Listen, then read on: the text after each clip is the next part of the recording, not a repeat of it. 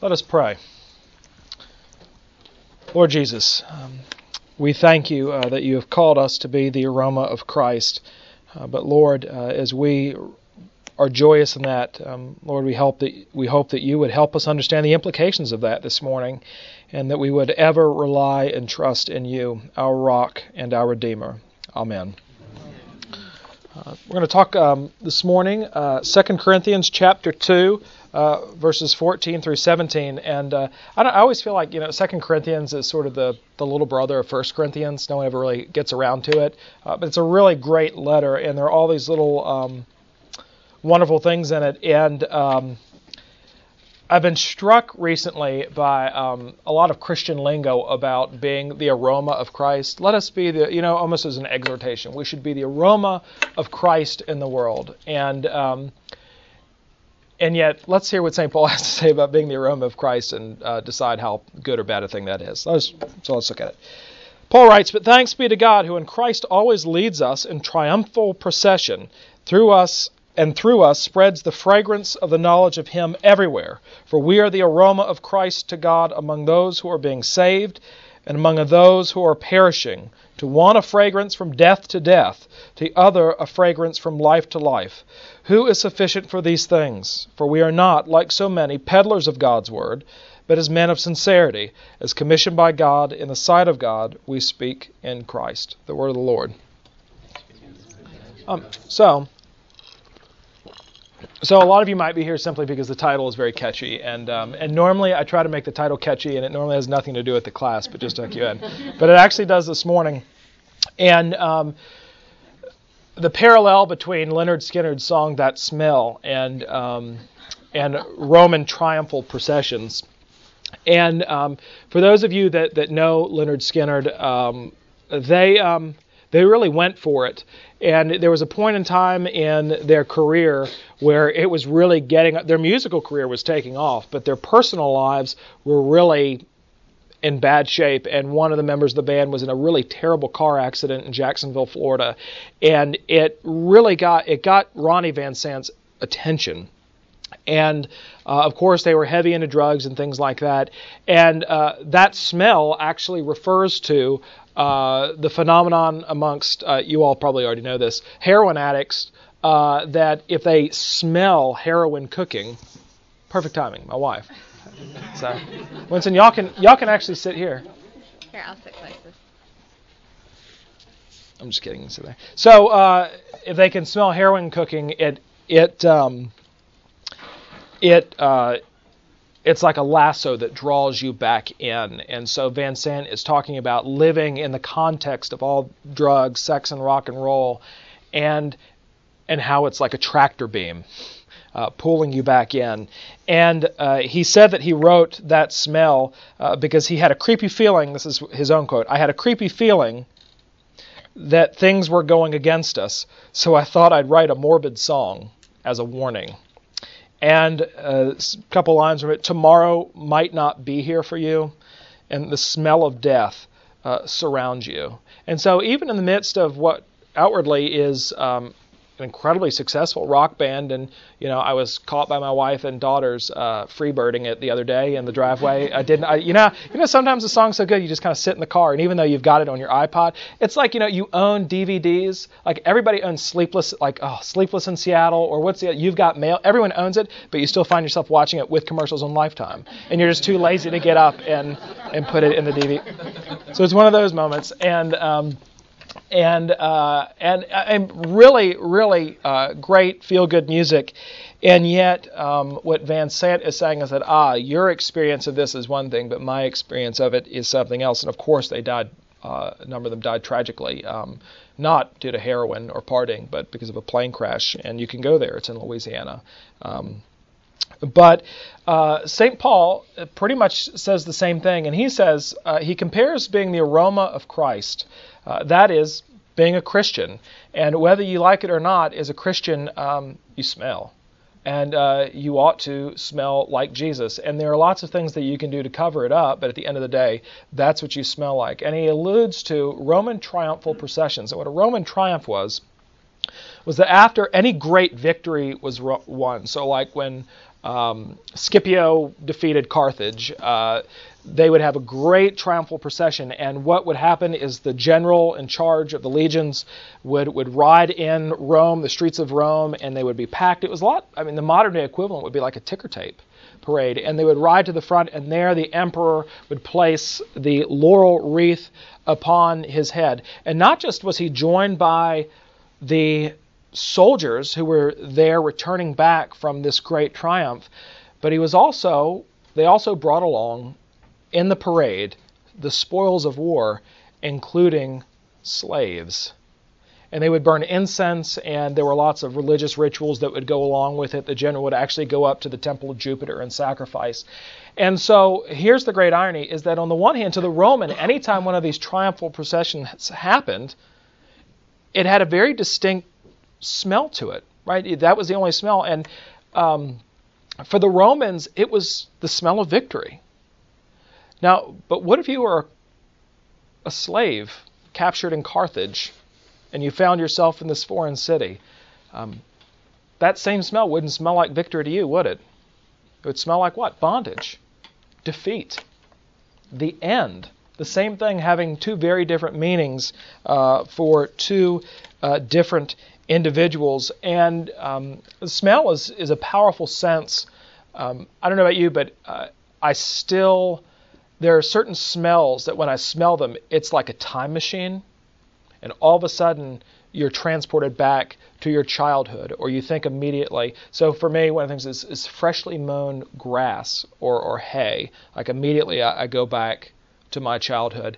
And um, certain houses, well, everybody's house has a certain smell to it, uh, but certain houses, we walked into one the other day, and it was like I had to sit. I was like, whoa, I was waiting for my grandmother to come around the corner it smelled just like my grandmother's house, and um, and uh, so you you all have have those things, and it's uh, it's not necessarily in a it's it's a vivid reaction, I guess is what I'm trying to say, to those types of smells. And so it is that if you're a Christian and you're in the world and you encounter people in the world, they're going to react that smell is going to do something to them and they're going to react. Now, when we talk about the aroma of Christ in Christian circles, typically we talk about it as a good thing. I want to be the aroma of Christ in my workplace. I want to be the aroma of Christ where wherever in my school. I want to be you, you understand what I'm saying?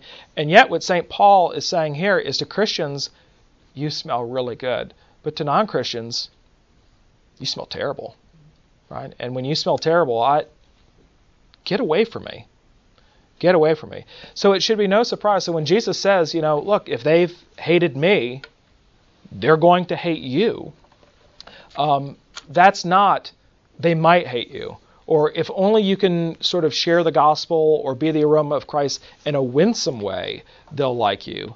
Uh, but in fact, if you do that, they're not going to like you. They're not going to like you unless, unless God actually intervenes in the life of the smeller unless God intervenes in the life of the hearer and gets their heart and their nose and their ears ready to receive uh, what you have to say. Now, most of us uh, at this point uh, probably don't um, go up to uh, our coworkers or people that that we'd like to see become Christians and say, um, "Are you saved?" Um, or you know, we don't go up to people in the grocery store and say, "Turn or burn." Right? We, we typically don't do it. And, and, and we, right, right, I, did, I tried it at Whole Foods once, and, uh, and the lady said, how, how much turkey do you want? I said, three quarters of a pound, turn or burn. And um, so, um, so uh, we can understand that having a reaction, right? We can understand people being like, oh, gross, you're, you're one of those.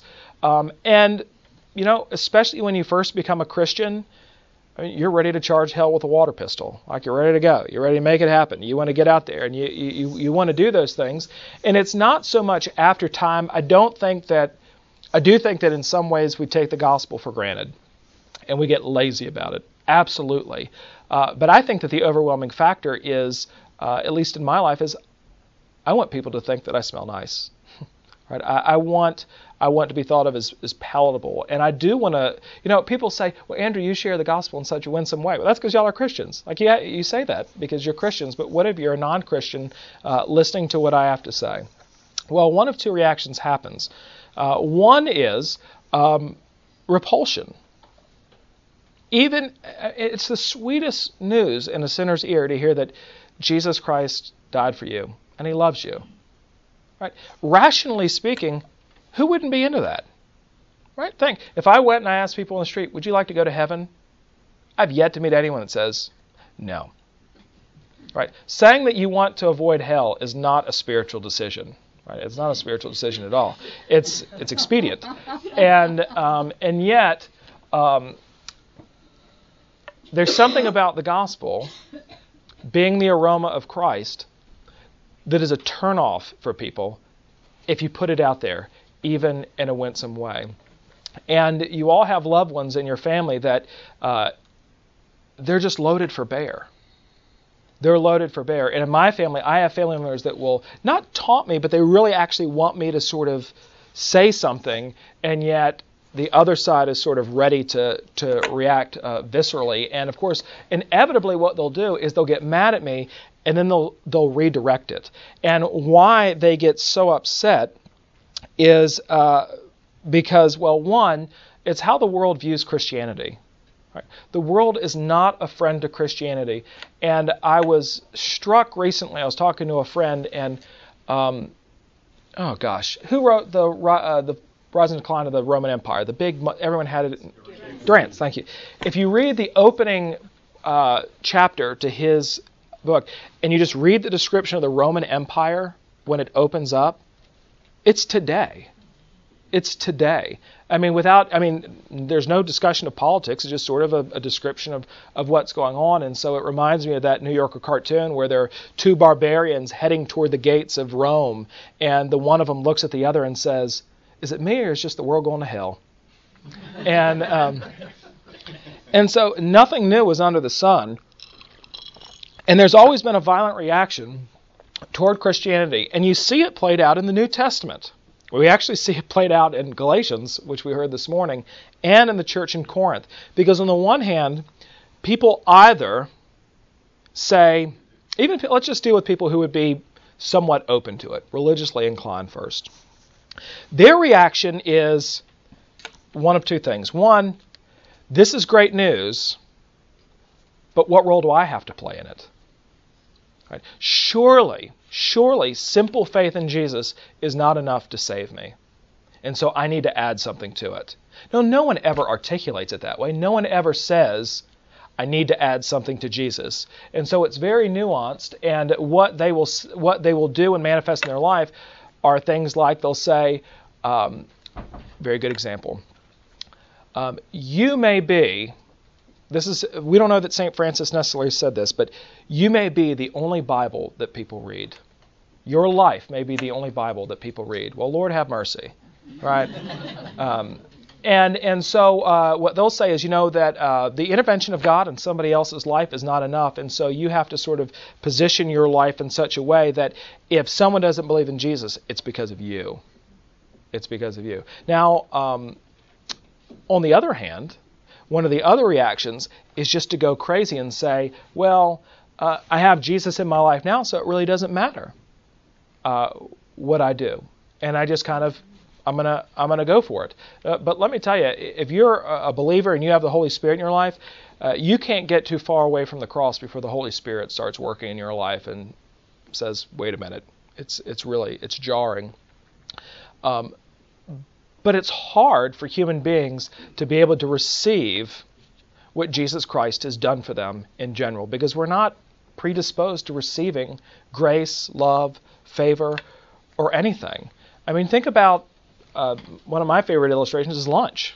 Right? No one really in our culture allows anybody to take care of anybody else. So if you have a friend uh, and you go out to lunch and you pick up the lunch, you know the little tug and war, like, no, I'll get it. No, no, no, no, I'll get it. No, I'll get okay, okay. So you pick up the lunch, and even though you think that you're doing it out of grace and favor and because they're such a good friend, in the back of your mind you're thinking, and they'll say it, I'll get it next time, right? But then the next time you're at lunch and you're haggling again, and somehow the check falls to you again. Turns out it wasn't so graceful, was it? You know, you know, you're, you're thinking it's it's it's your turn. Um, I have seen, and I don't know if I should even say this, but I, I find I think that this is harder for men than for women. But but being in the hospital and allowing someone like a nurse who's trained to do that to take care of you, nothing to do with it. Like I, have encountered a number of people who uh, who have fallen out of the bed trying to do something they ought not to because they simply wouldn't ask the nurse uh, to help them. I have a friend who's a doctor, and he said if the world were populated by men, you'd only need two doctors. That's true. That's true. And so we're not naturally inclined to to and and you know to ask for help. I mean, how many times? I mean, I, I'm famous for like trying to carry all this kind of stuff, and someone saying, "Hey, can I help you?" And my involuntary response is, "No, no, no, I've got it. I've got it." Uh, when in fact, of course, I need help. Of course, I need help. And so, it's not in our nature to to want to ask people for help, much less complete and total rescue. But let's let's look at how ridiculous it sounds let's say that you're on an ocean liner and you've you've fallen off. You you know you you were enjoying a mai tai and you just went overboard. And uh, thankfully there was somebody strolling along the deck who was not drinking a mai tai and saw you in the water and they threw you one of those little orange life donuts and and uh, and they pulled you to safety. And as you stood there soaking wet, your life had flashed before your eyes. You'd been snatched from the clutches of death. What do you say when you get on deck? Thank you, right? Thank you. And yet, when it comes to Christianity, uh, everyone likes to say things like saying that you have a part to play and why this is so difficult spiritually speaking is because in the same example what a lot of people in the world want to say is that instead of saying thank you lord for saving me it's as if they'd say do you see how through my own will i reached out and grabbed that inner tube and and i held on so tight and and pulled to safety it's a good thing i had my wits about me when you spotted me thrashing in the water it sounds ridiculous, doesn't it? And yet, and yet that is what the world is like that we're dealing with. And so the world is no friend. And in fact, when Jesus says, if they hate me, they're going to hate you, basically, if, if there's not that tension and that friction that exists between your life as a Christian and the life of the world, then there's a disconnect. There's a real disconnect. And that's because one of the things that the world reacts violently to is this whole notion that Jesus wants to be king of your life. Uh, one of the things that I think is really amazing recently, we have all girls, but right now our two year old is into this mine thing. It was her first word, mine. This is mine. But what makes it amazing is not so much that she would say, This is mine, this is mine, but she understands us. Well, she understands me. I would say. It. So she'll go up to something. She'll go up to my car keys and she'll grab them and she'll say, "These are mine." And I'll, and instead of me just sort of lying, be like, she's my interaction is, "No, they're mine." no, those are mine. That's yours. No, these are mine. And a two-year-old gets it, right? She, everybody thinks, you know, it, it's uh, they're out for theirs and they want to be able to have control of their lives. And the moment uh, that uh, someone says, "Look, first of all, you being in control of your life gets you thrown overboard, uh, and and you're just thrashing around. Uh, you need to let go." Uh, people don't want to hear that they're better off allowing the God of the universe to be in control of their lives. No, and even for Christians, that's real hard. That's real hard. I mean, it's sort of like the guy who fell off the cliff and grabbed onto the root and, and he said, Please, God, save me. And he hears a voice from heaven saying, Just let go. And he says, Is there anybody else up there? Yeah, I mean, I mean, even even in those moments when God actually intervenes in our lives, we, we really don't want much uh, to do with Him. Uh, that and a lot of people view Christianity as being in bondage uh, and that it's too Christianity is too constricting, and if I become a Christian, I'm going to have to stop doing thus and such and start doing thus and such. And in some sense, yeah, they're right, but it's not like some sort of plan uh, for your life. It actually happens organically, whereby the Holy Spirit begins to change your life. But a lot of people don't like that. And those of you who became Christians later in life, if you became a Christian in college, uh, you probably experienced this that one of the great fears is friends. Now, ironically, I was a Christian well before college, but when I got to college, I started losing Christian friends, which I kind of thought was funny, but um, but for good reason. And um, that's another story for another time. But but a lot of people are afraid of, of the the constraints that, that Christianity may put on their lives, and that's because they're under one, they're under the misconception that Christianity is primarily about rules and regulations and behavior, and yet you can go listen to my sermon this morning. Uh, that Christianity is actually primarily concerned about freedom. That if you really want to be, free, did the beeper go off? You just have heard it before? Okay. that that um, that Christianity is primarily about freedom and and making you free to actually live out your human potential. Jesus said that in John 10, I have come that they might have life and life to the full, meaning if you want to exhaust life of its potential, it has to be through Jesus Christ. That you're not living life to its fullest unless you're living it through Jesus. And yet, there is a great fear there. Uh, but I think Bob Dylan wisely points out you got to serve somebody. You know, everybody, everybody is a slave to something to someone. And yet, um, who are you going to serve? You know, Paul talks about in Galatians 5, and we heard it this morning, talking about uh, being broken down under the yoke of slavery. Right? You can feel it on your shoulders. And a lot of people actually feel this physically, that they can feel the burden of the world in their lives breaking down on them, and they they're just they can't stand it anymore. Yeah, Jesus also uses language like, uh, "Come unto me, all you that are uh, heavy travail and are heavy laden, and I will refresh you. For my burden is easy, and my yoke is light." Meaning, yes, you have to serve somebody, and yet who is that going to be? Is that going to be um, yourself, the world, whatever idol that um, that you have. And ironically, the thing that we tend to serve is the very thing that we think is going to free us in the world, and yet ends up turning out to be our master. The very thing that we think is the key to freedom is the thing that keeps us in bondage. And yet, um, with Jesus, it's it, it's a life of freedom. It's it's a life of peace that is no slavery at all, in the sense that we think of. It's it is uh, in whose service is perfect freedom, uh, but it's a service. It's it's a servitude, uh, not as a servant and a master, but as a child to a parent. And um, I, one of the things that you will see when you are around children that I mean, two or three is a pretty good age, and you get into a group setting. Um, children, uh, unless you actually have, if you have a child like this, you know, good for you. Uh, but most two or three year olds sort of don't walk into an unfamiliar, crowded room and say, "Da da," you know, here I am. Uh, normally they do what? They grab hold of their parents, they hide behind them, they grab hold. Right, and, and why? Because the safest place in the world to them is with their parents. And that physical, as long as I'm holding on to mom or dad, I can be in this room full of crazy people and I know nothing is going to harm me and that I'm okay so long as I'm here. And even when you try to sort of say, okay, it's really okay, they, flip out. They think that you're throwing them into shark infested waters when, of course, you're not. But, you know, um, you, I mean, you might say that that in, in that sense that um, uh, children are wholly reliant upon their parents, not just for the for their temporal needs, but also for their emotional needs, and and that's the way God works with us. Is that in Him we feel perfect confidence that no matter what we're going through in life, uh, that we are safe in Him.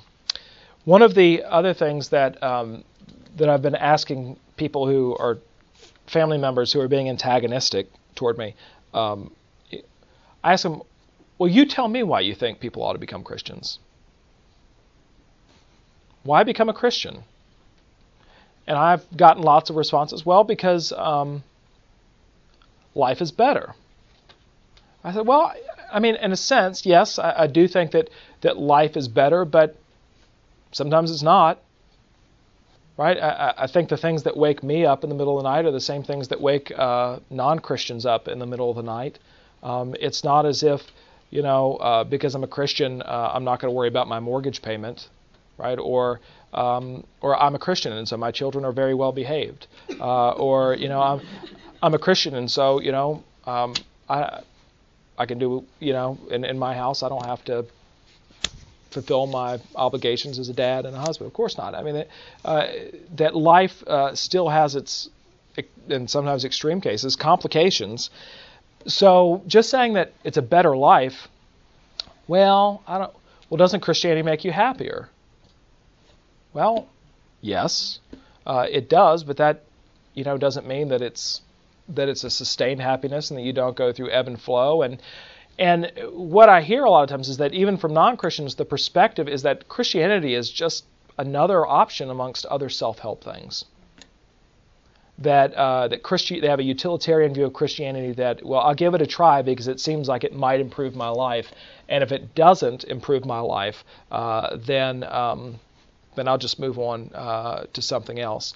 And yet, uh, what we find in the Bible, and there's a very, um, uh, it's very funny when talking about repentance, uh, we're told that uh, that in Acts that God commands that all repent.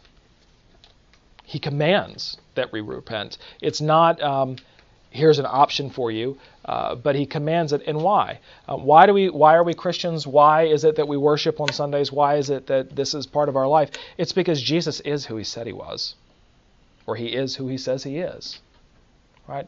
It's not. Um, and if Jesus is who he said he is, then um, we have no choice but to believe on him. And we know that the world is not going to want to hear that for all the things that we've talked about it. Uh, but what I want to challenge us us with as as we finish up, um, because I think I'm going to go get Lily. Is that right? Okay. I'm just trying to see. I'm trying to be a good husband and dad. Um, to figure out child moving them around. It's like moving pieces. Is that in the world that we live in, as the aroma of Christ, we're going to get around people and it's going to be like death. They're not going to like us. Um, and, and sometimes it's not even about going out of your way. Sometimes it's just simply about you uh, being you. And I think it's kind of funny when uh, Paul talks about, you know, if if your enemy is treating you this way, this is what you should do uh, and you should be really kind and generous to them. Uh, for it's for by doing this, you're heaping burning coals upon their head. I always think that's a funny thing. So, oh, great, tick them off even more. That's exactly what I want to do. Um, but uh, but even as the world hates us, uh, what what God calls us to do is to love them, right? And that's gospel reenactment right there. Uh, while we were yet sinners, Christ died for us. While we were the ugliest we've ever been to God, God loved us more than he ever had. And so, simply because it's easy to say, well, the world hates us, forget them. But rather than than that, we're in the world but not of the world. But what the gospel calls us to do is to engage the culture, which sometimes is in agreement with us, but not always. And it doesn't matter. It doesn't matter because at the end of the day, uh, what we're holding out is the truth of life that there is one named Jesus Christ who came to earth and dwelt among us and died and was raised again for everybody. For everybody. And why share the gospel is because uh, that does change your life. It gives you a whole new perspective. It makes you more self aware. There is joy, uh, and it allows you to live life in life to the full. Again, that doesn't mean sunshine and lollipops, uh, but what it means is real and radical change and actually engenders love and compassion in the world in which we live in. I mean, one of the things that the church has really abdicated recently, and if you look uh, over the past several centuries, uh, let's just look at America, for instance. Um, who founded all of America's fa- first colleges? Church, Christians, right? Who founded all the hospitals? Christians. Who founded all the social service agencies? Christians. Right? Why? Because of Jesus. Because that's what Jesus calls us to do. He calls us to engage the world with the gospel and, and to love on them, even when they're hating us. And um, and of course, I mean, there's another option. You know, we could all be like the Amish and and go, you know, get a, a big compound. Uh, uh, David Tanner makes really good butter. He can churn it for us. Is David in here? but uh, but what what I but when it comes to uh, the world's reaction to where we are, it's it's never going to be favorable. But what we have to trust in is God to intervene by the power of His Holy Spirit in people's lives. And you think back on your own life. I don't know what your stories are, how you became Christians, uh, but you're a Christian today not because of some rational decision that you made, but because God intervened in your life. Uh, because God used somebody to speak the gospel to you, whether it was a preacher, whether it was a grandmother, whether it was a mother, uh, somebody uh, told you uh, the word of life. And um, my life is repeated instances of that until one day it clicked. I don't know about you, but um, Jesus is right when he said a prophet is never honored in his hometown. And this tends to, to manifest itself, especially with family. You'll be telling a family member for years and years that they ought to do something, and they never listen. And then you overhear somebody else saying the same exact thing that you've been saying to them, and they say, Now that is a good idea. And you're like, Ah! Um, you never know when God is going to intervene, and it's our job to sow the seeds, and the Holy Spirit will, will water those seeds and, and to be faithful in that. Um, but never be ashamed of the gospel. It is such sweet news, and uh, and we offer it to people uh, because well we're commanded to, uh, but also because of what it does for us and because it's true, and uh, it works because it's true. It's not true because it works, and uh, I would challenge us with that, especially uh, in the world in which we live, uh, where there is ever increasing hostility, but that's just part of the cycle of things. And that's what happens. And that our eyes are not uh, to be on those things, but are to be fixed upon Jesus and upon this world uh, for whom he died. And, uh, and he came not to condemn the world, but in order that the world might be saved through him. So, questions, comments, concerns?